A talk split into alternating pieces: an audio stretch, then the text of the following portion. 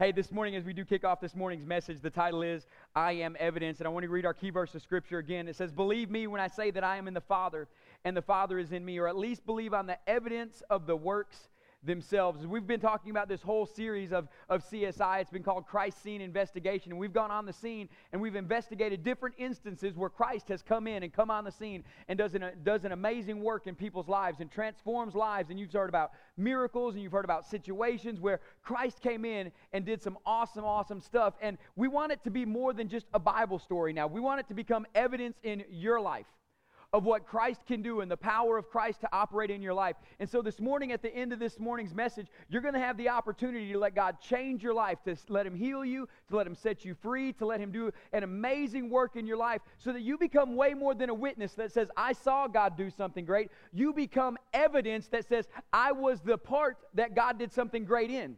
I become the evidence of Jesus Christ here in this earth. But to quickly recap what we've talked about this whole series, what is the scene? The scene is the Word of God, the whole Word of God, from the beginning to the end. That is God's scene. This is where all this stuff unfolds. And so the scene that we're looking at is always God's Word. And Jesus is a major part of all of God's Word, not just the part where it's the New Testament and the Gospels, but the very first prophecy in Genesis chapter number three is about Christ. All the things that go through the through the through the law part, the history part, the prophetic part, the the poetry part of the Old Testament. Then you have the physical life of Jesus Christ in the Gospels. And then you got the epistles of the Apostle Paul, which is the application of Christ in the New Testament. And then you got the consummation of the age, which is the book of Revelation. And that's where Jesus is coming back. And the last prophecy is about Jesus. So Jesus is more than in the Bible than in the Gospels. He is the central theme of the whole Bible. He is what the whole Bible has been written for. And so God wants to reveal himself to you in an amazing way that says, I didn't just give you a man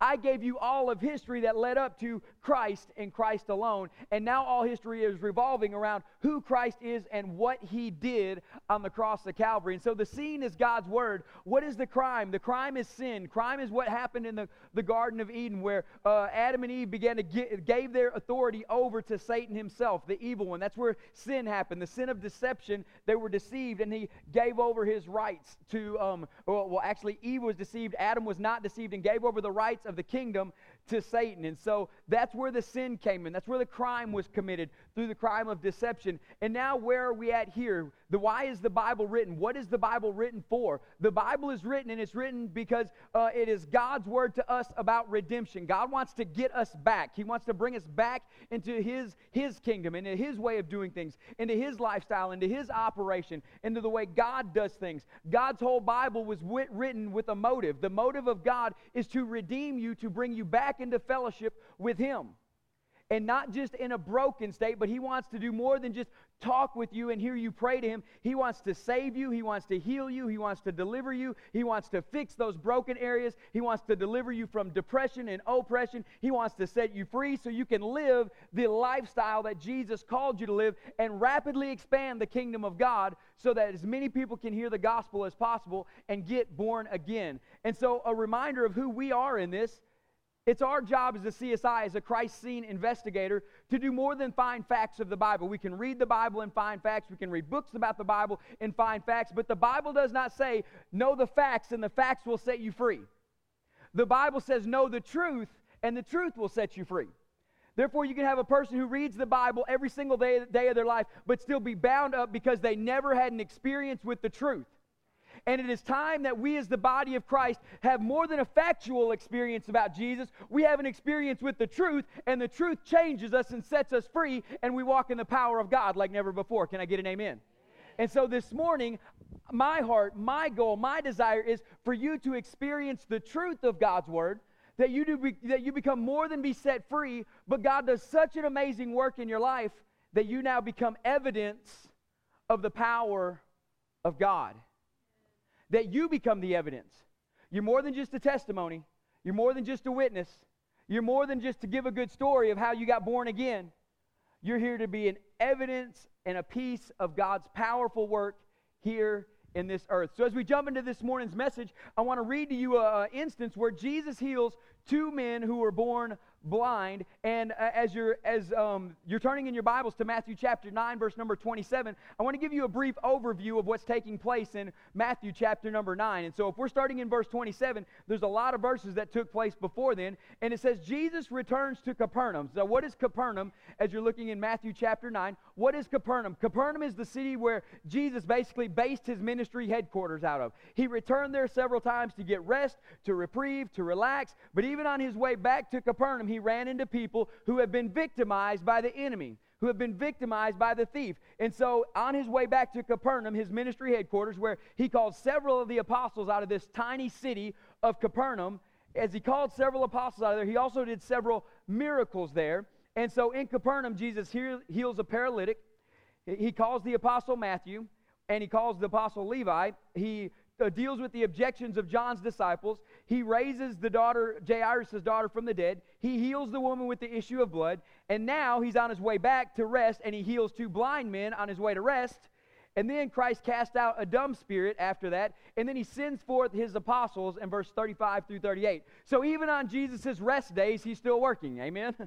And he's changing lives and he's saving souls. And so as we read this account of two blind men in Matthew chapter 9, verse 27, we're going to watch how God changes men's lives and they do more than receive a healing, they become a witness to what he did, but a witness that carries the power of evidence because they are now evidence and way more than just a witness. Matthew 9 27 says, And Jesus passed on from there, and two blind men followed him, crying out loud, Have mercy on us, son of David.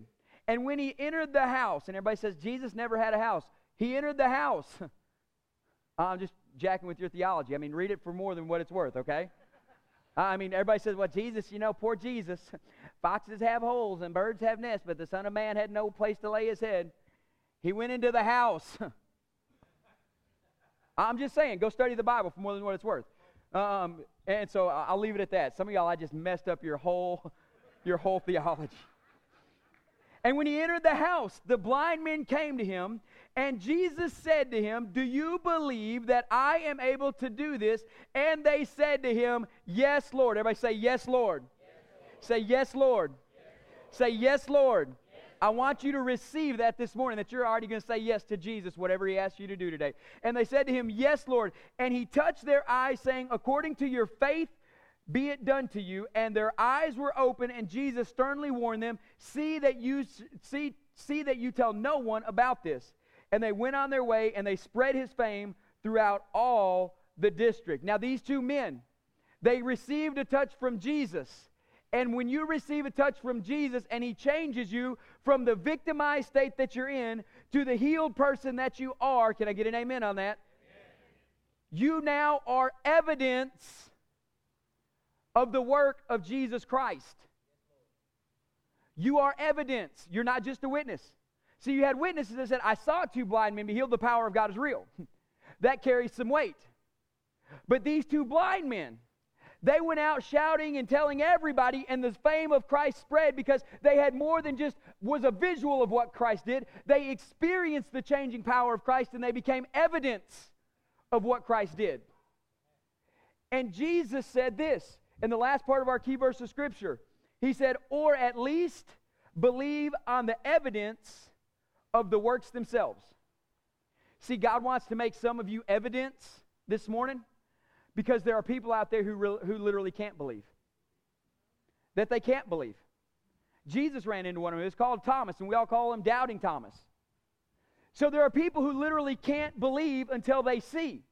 And so Jesus wants you to do more than testify about what he did. He wants to be evidence about what he's done because he's changed you. So people who see you depressed at work last week and you walk in tomorrow with the oil of joy and gladness on your life, they can literally physically touch you and say, It's the same person. There's evidence that Jesus has done something in their life. Come on now, say yes, Lord. Y'all got to get that this morning because God's going to transform your life. He will transform your life this morning if you will let yourself become evidence of wow, about what God is wanting to do. Now, the definition of a witness is this it's a person who sees something, such as a crime, actually occur. The definition of a witness in a court of law is this a person who makes a statement in court about what he or she knows or has seen, and it becomes a legal document. And you obviously know you can go back years down the line and research and go back over those things. So let's talk about the first definition. The first definition of a witness is a person who sees something such as a crime happen. And we ought to be here in the body of Christ, in the church house of God, we ought to be flipping mad this morning that we see our own brothers and sisters across the aisle being victimized and we're a witness to it. The same people walk into church week after week depressed, and they're still depressed. And we're a witness to their depression, and yet they're still depressed. We became a witness to their depression. We've seen it. We ought to be mad that we see them week after week depressed. Come on now. We've been a, a, witness to Damon, we've been a witness to people cutting themselves over and over and over and over and over. And we say, I'll pray for you. No, it's time we do more than pray for them. It's time that we call the power of God down and they become evidence of the healing power of Jesus Christ. It's time that we see change in the church house. It's time that we quit walking in and people, seeing people, uh, uh, we be a witness to people who are struggling with alcoholism. It's time that we get tired of it. It's time that we get tired of the same people struggling with pornography over and over and over and over and over again. And pornography is a real issue. America is the world's number one exporter of pornography. We can heal sex slave industry all over the world, but we need to fix the pornography issue in America. Come on now, Come on now give me an amen on that. Amen. And we're a witness to people in bondage. We're a witness to marriages being destroyed because of it. We're a witness to marriages falling apart left and right, even in the church. And we must get tired of this at some point. If I'm a part of a religious structure that does not have the power of God in it, I'm leaving.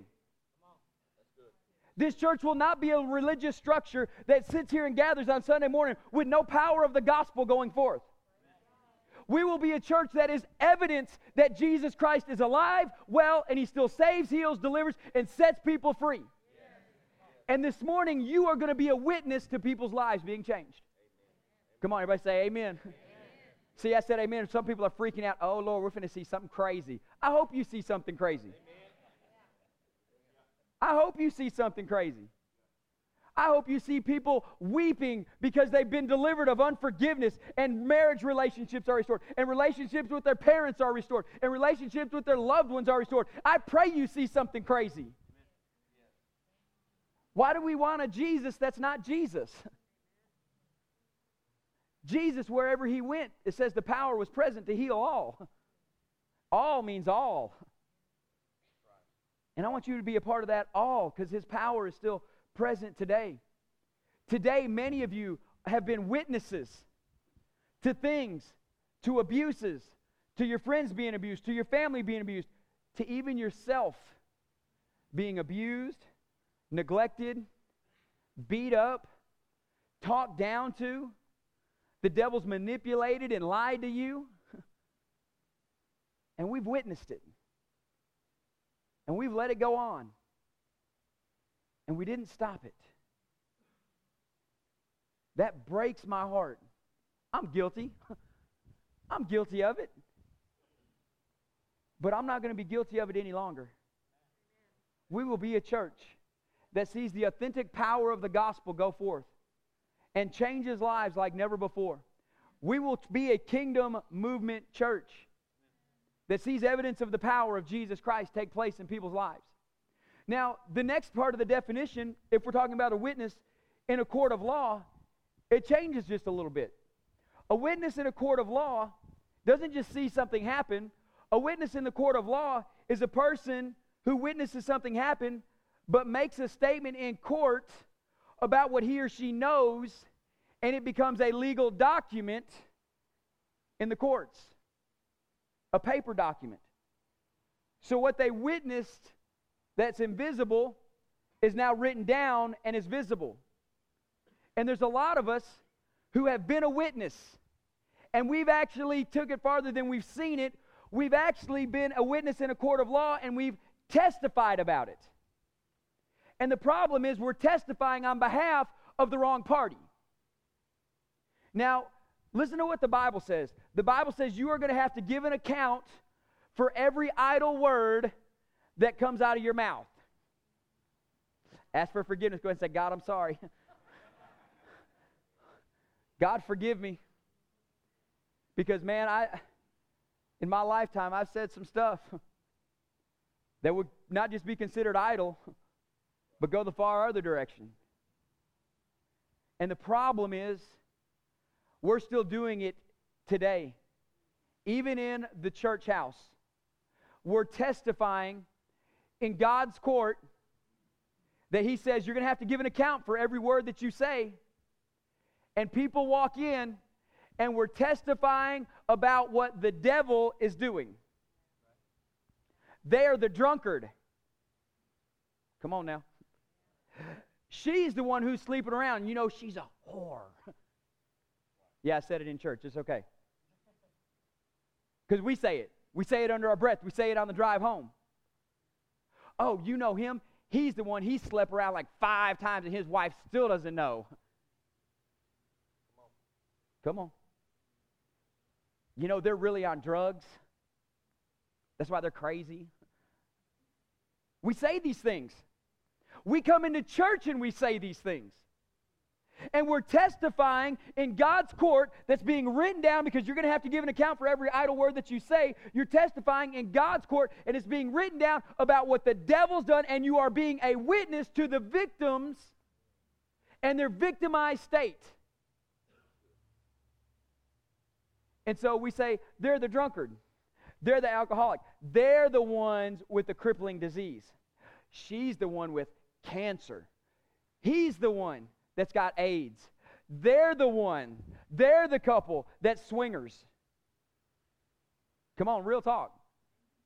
Some of you are visiting here today. Welcome to the Way Bible Church. real talk, it happens.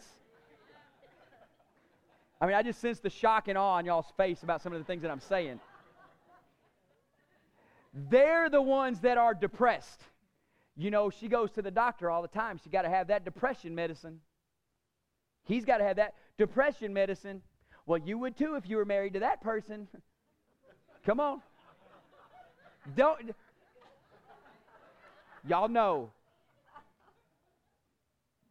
And we are testifying to the work of the devil in church, day in, day out, all day long, all night long, in the body of Christ. We're witness. We see people with all these issues, and then we don't just see it and pray about it. We see it and we testify about it on behalf of the wrong party.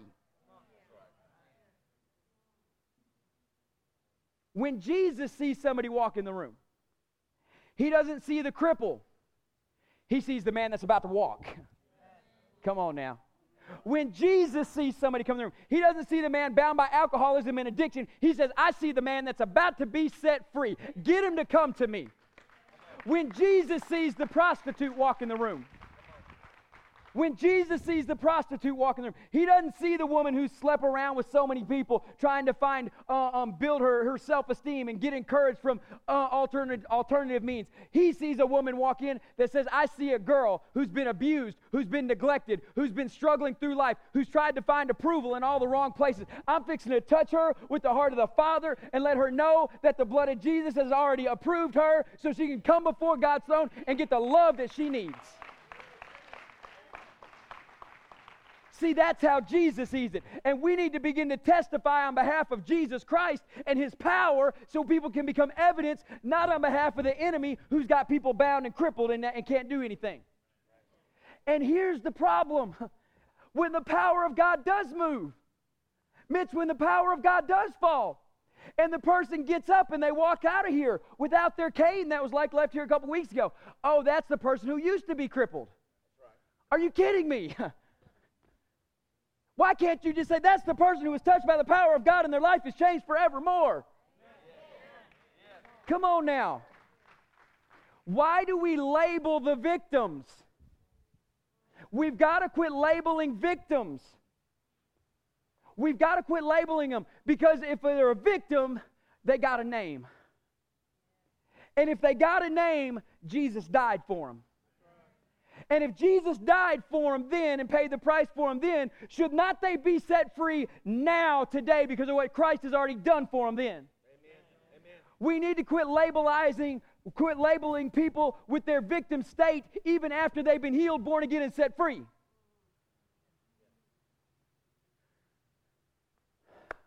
Some of you have had testimonies, and it's taken you years to outlive your past lifestyle. Come on, come on. Don't you get sick of that crap? Yeah, I said that in church too. Don't you get sick of that? And you look at yourself and say, Cannot people see me for who I am today and what Christ has done to me now?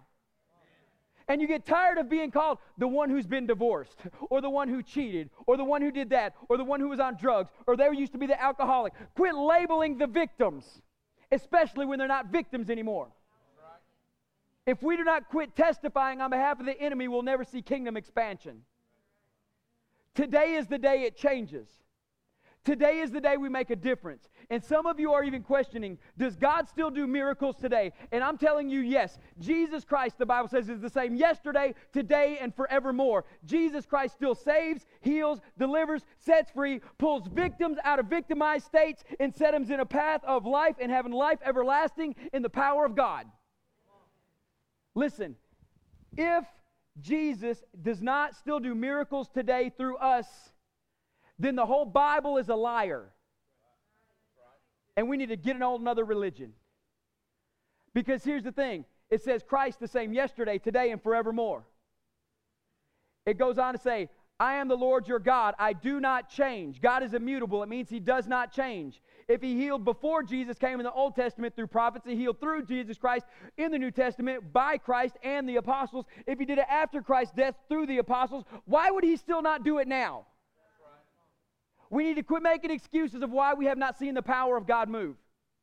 And we need to start asking for forgiveness and saying, God, forgive me because we haven't been seeing your power move. And we need to look at across the aisle at the person who's bound with something depression, who's heartbroken, who's living in unforgiveness and bitterness, who's struggling just to get here, and we just watch them leave the same way they came in. That breaks my heart and I'll not be a witness to it any longer. I will not be a witness in a court of law to it any longer I testify about it. I will begin to testify about Jesus Christ and who Jesus Christ is and what Jesus Christ has said about you. And I'm going to watch what Christ said about you overcome what the world has said about you and your victimized state. Because Jesus never called you a victim and Jesus never treated you like a victim. He never did it. And if he didn't call you a victim, he didn't treat you like a victim, why are we still living as a victim? He said, You are more than a conqueror. He said, You are an overcomer by the blood of the Lamb, by the word of your testimony. And some of you, you label yourselves. I'm just not good enough. Why?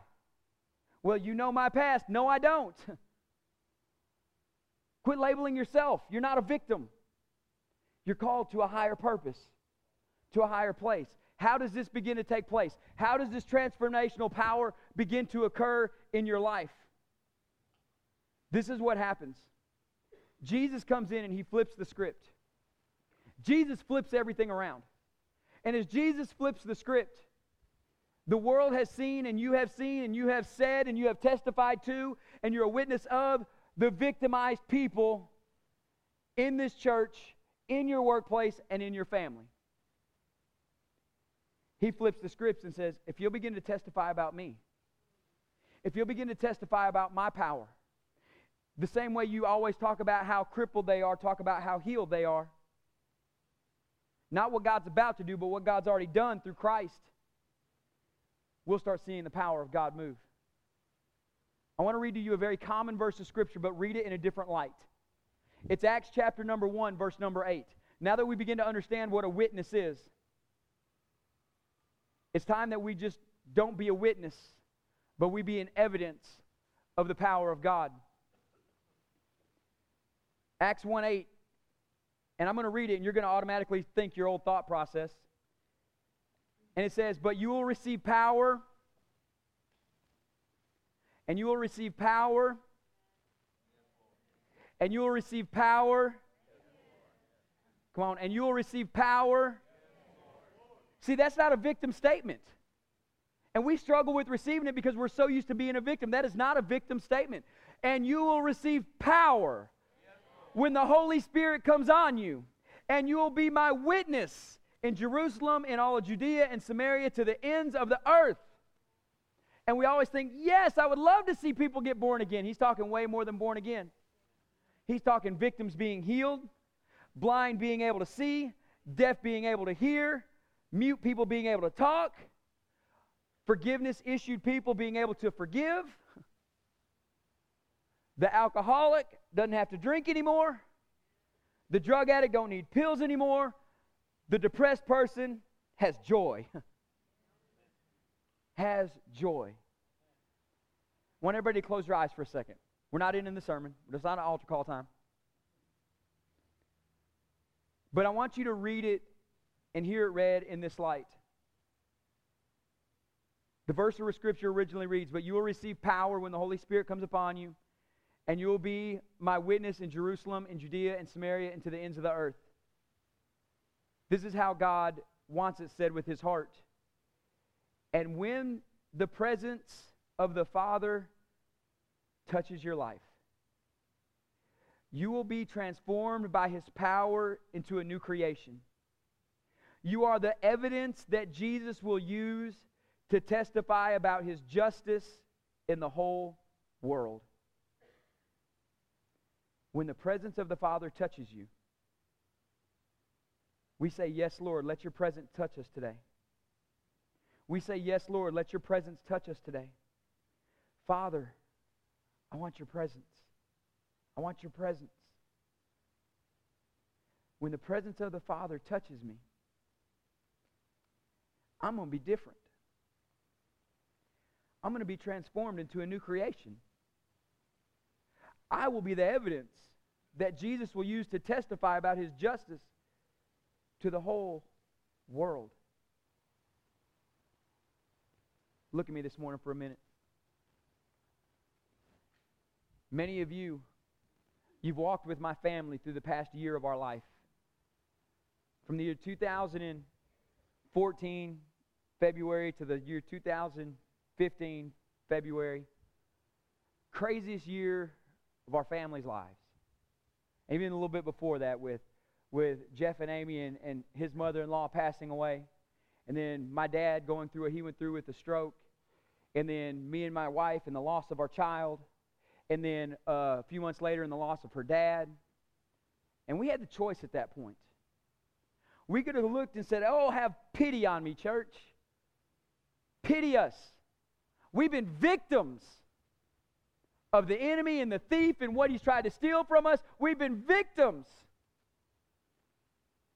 We didn't go that route. We said, God, touch us with your presence. Touch us with your presence and transform us into a new creation. Transform us to the point that we become evidence of the power of Jesus Christ in our family's life, that we become the evidence that the world needs to see because people are losing kids left and right, people are losing family members to, to, to ungodly things left and right, to diseases left and right. And let our family be evidence that Jesus Christ can still save, heal, deliver, and the peace of God can come on the worst of situations and transform people for the kingdom and the power and the gospel of Jesus Christ. Let it be so with us. Why do I pray like that? Why did our family pray like that? Because here's why. Andy, there's people out there who can't believe. Not that they don't want to believe, but they can't believe. They can't believe. Not that their heart doesn't long to believe and they don't long to see. They can't. Jesus ran into this same situation. Linda, Jesus ran into the same situation when he walked up to his own disciple, and his name was Thomas, and we refer to him as his victim state of doubting Thomas to this day, which is, I mean, seriously, he was the disciple who went on to do great things for the kingdom, and we still label him as his victimized state. But he couldn't believe. He said, I will not believe unless I put my finger in your hand and I touch the place where the nails pierced it. I will not believe. The reason our family prayed to be evidence through the trials that we went through. God didn't bring those trials on us. We live in a fallen, broken world, and crap happens. Okay? We live in it. And it happens to people.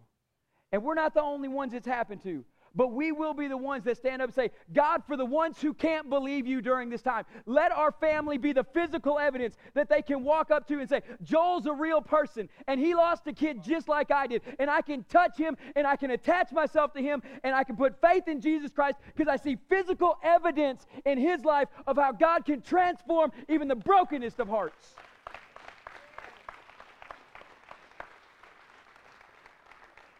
I haven't been through everything, but I've been through stuff. And I know this that I'm evidence of God's peace. I'm evidence of His peace. And His peace is more than, oh, He's at rest. No, His peace means nothing missing, nothing broken. Because that term peace comes from the word shalom, and shalom means nothing missing, nothing broken. And I'm evidence, physical evidence, that God's peace came into a car where me and my wife prayed and transformed our life in the matter of minutes. And I'll never forget that peace, the way it came in. And it still hasn't left. It still hasn't left. It's not like it came and we're better and it left. No, it still hadn't left. We're just as much at peace today as we were then. It didn't come back. And listen, if God can do that and his term peace means nothing missing, nothing broken, why are you still praying, God, break me? Why are you praying, God, break me? Because if you're broken, you cannot be a carrier of the Holy Spirit. God doesn't need broken vessels. He needs people that are broken to come into His presence so He can fix them and make them whole to be carriers of the power of God and be not just a witness, but a witness carrying the power of evidence that can change the world that we live in. I want to be a witness that is not broken, but is mended and made whole by the power of Jesus Christ. So I can be a carrier of the anointing and His Holy Spirit. So I can go to people who are broken and I can say, I know a Jesus. It ain't the Jesus your grandmama told you about. It's a God of power. And it's a God who will heal a broken heart. And I know the greatest tragedy in the body of Christ is we have broken hearts all across this place this morning, but y'all are dadgum good about putting on makeup. We got broken hearts all across this sanctuary, but we try to look good, look prim, look proper because we're at church. It's okay to not be okay. It's okay this morning to not be okay. I got a Jesus who can fix your not okay. I got a Jesus who can still heal it. And he's going to do it this morning. I want you to become evidence the Bible has a list of all the things and people and even the demonic spirits that became evidence for Christ. And I'm going to read you some of them this morning. The wine, the wine became evidence for Christ. That'll mess up some of your theology right there. Some of y'all are like, oh, Lord, how would. The wine became evidence for Christ. The wine itself was evidence. The water was evidence. When Jesus cured the nobleman's son, his son became evidence. The great haul of fish that came in in Luke 5 became evidence. The unclean spirit that Jesus cast out became evidence that he's Christ. Come on now, that's good. Your lack of cancer becomes evidence that he's Lord. Come on, some of y'all get that. Your lack of depression, that depressed spirit that was on you that's gone now, he's now evidence, and now you're evidence that Jesus Christ is Lord. Come on, that's good. See, he's got evidence, and there's a whole list of them in the Bible. Peter, Peter's mother in law, who he walked in the house, and Peter's mother in law had fever, and she got healed when the minute Jesus touched her. And she got up and began to wait on the Savior, the Lord. And I, I, love bringing that one up because some of y'all are thinking, well, my issue's really not that big. It's okay. Why are you protecting a stupid issue? Why are you protecting it? Why are you protecting the devil in your life? Why are you trying to protect him?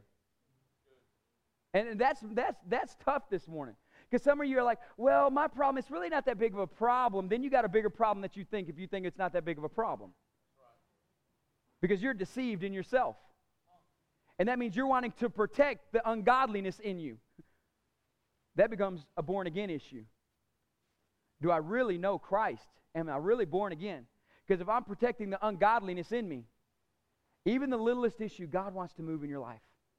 He wants to change it. You may be sitting here this morning with, with just a sinus issue. Well, it's not as big as the cancer somebody else has in the room. So I'm going to let them get Jesus' touch. Listen, Jesus healed two blind men. I just read it at the beginning of the message. He healed two blind men at the same time. The power of God is great enough to heal every one of us all at the same time, simultaneously, and then Him still have left over for you to take out to your friends. Come on. The power of God is real. He healed the leper. The leper became evidence. The centurion's servant became evidence. The widow's son that was raised from the dead became evidence. The storm that he stilled became evidence. The two demonics that he healed became evidence. The paralytic became evidence. The ruler's daughter that was raised from the dead became evidence. The woman with the issue of blood became evidence. The man, the two men with blind eyes became evidence. The man who couldn't speak and his tongue was loosed became evidence. The invalid man at the pool of Bethsaida became evidence. The man with the withered hand became evidence. The demon possessed man became evidence. The 5,000 people plus women and children that ate the bread and the fish became evidence. The woman at Canaan who was healed there became evidence. The deaf man and the mute man became evidence. The 4,000 people that Jesus fed became evidence. The man with blind eyes became evidence. The boy who was plagued by demonic spirits became evidence. The man born blind became evidence. The woman who was afflicted for 18 years, 18 long years, became evidence. Some of you have been dealing with stuff so long. This woman had an 18 year issue that Jesus said, You're evidence of my power that can work in your life. The man with dropsy became evidence. The, man, the ten lepers became evidence. Raz, Lazarus, when he raised him from the dead, became evidence. The men with the, the two blind men became evidence. The withered tree became evidence. The priest servant became evidence. Jesus, the, the, the Jesus rising from the dead himself became evidence. And Jesus, after he rose again from the dead, and the second great haul of fish that they brought in, they all became evidence of the power of God. And my question for you this morning is why not you? Why not you? Why don't you want to become evidence? Oh, being evidence is fun. Because now I'm more than a witness. Now I'm so much more than a witness. Because a witness can testify. A witness can say, I saw the preacher up on stage say two words that begin with the letter C that I've never heard in church before, and you witnessed it. But you walk in a whole nother power when you walk in the power of evidence. Because now you don't only testify about what he can do, you testify about what he does in you and how your life has ever changed. This morning, I want to leave you with this. And we're about to worship. I mean, we're about to spend the next 30 minutes in worship and pour out the heart, pour out our hearts before God. And God's going to make you evidence. Not some of you evidence. I'm praying all of you become evidence in some way. I'm praying all of you become evidence in some way. And here's what I want to tell you when the presence of the Father touches you, you will be transformed into a new creation. You will be his evidence and testify to the whole world that Jesus Christ brings justice to the world.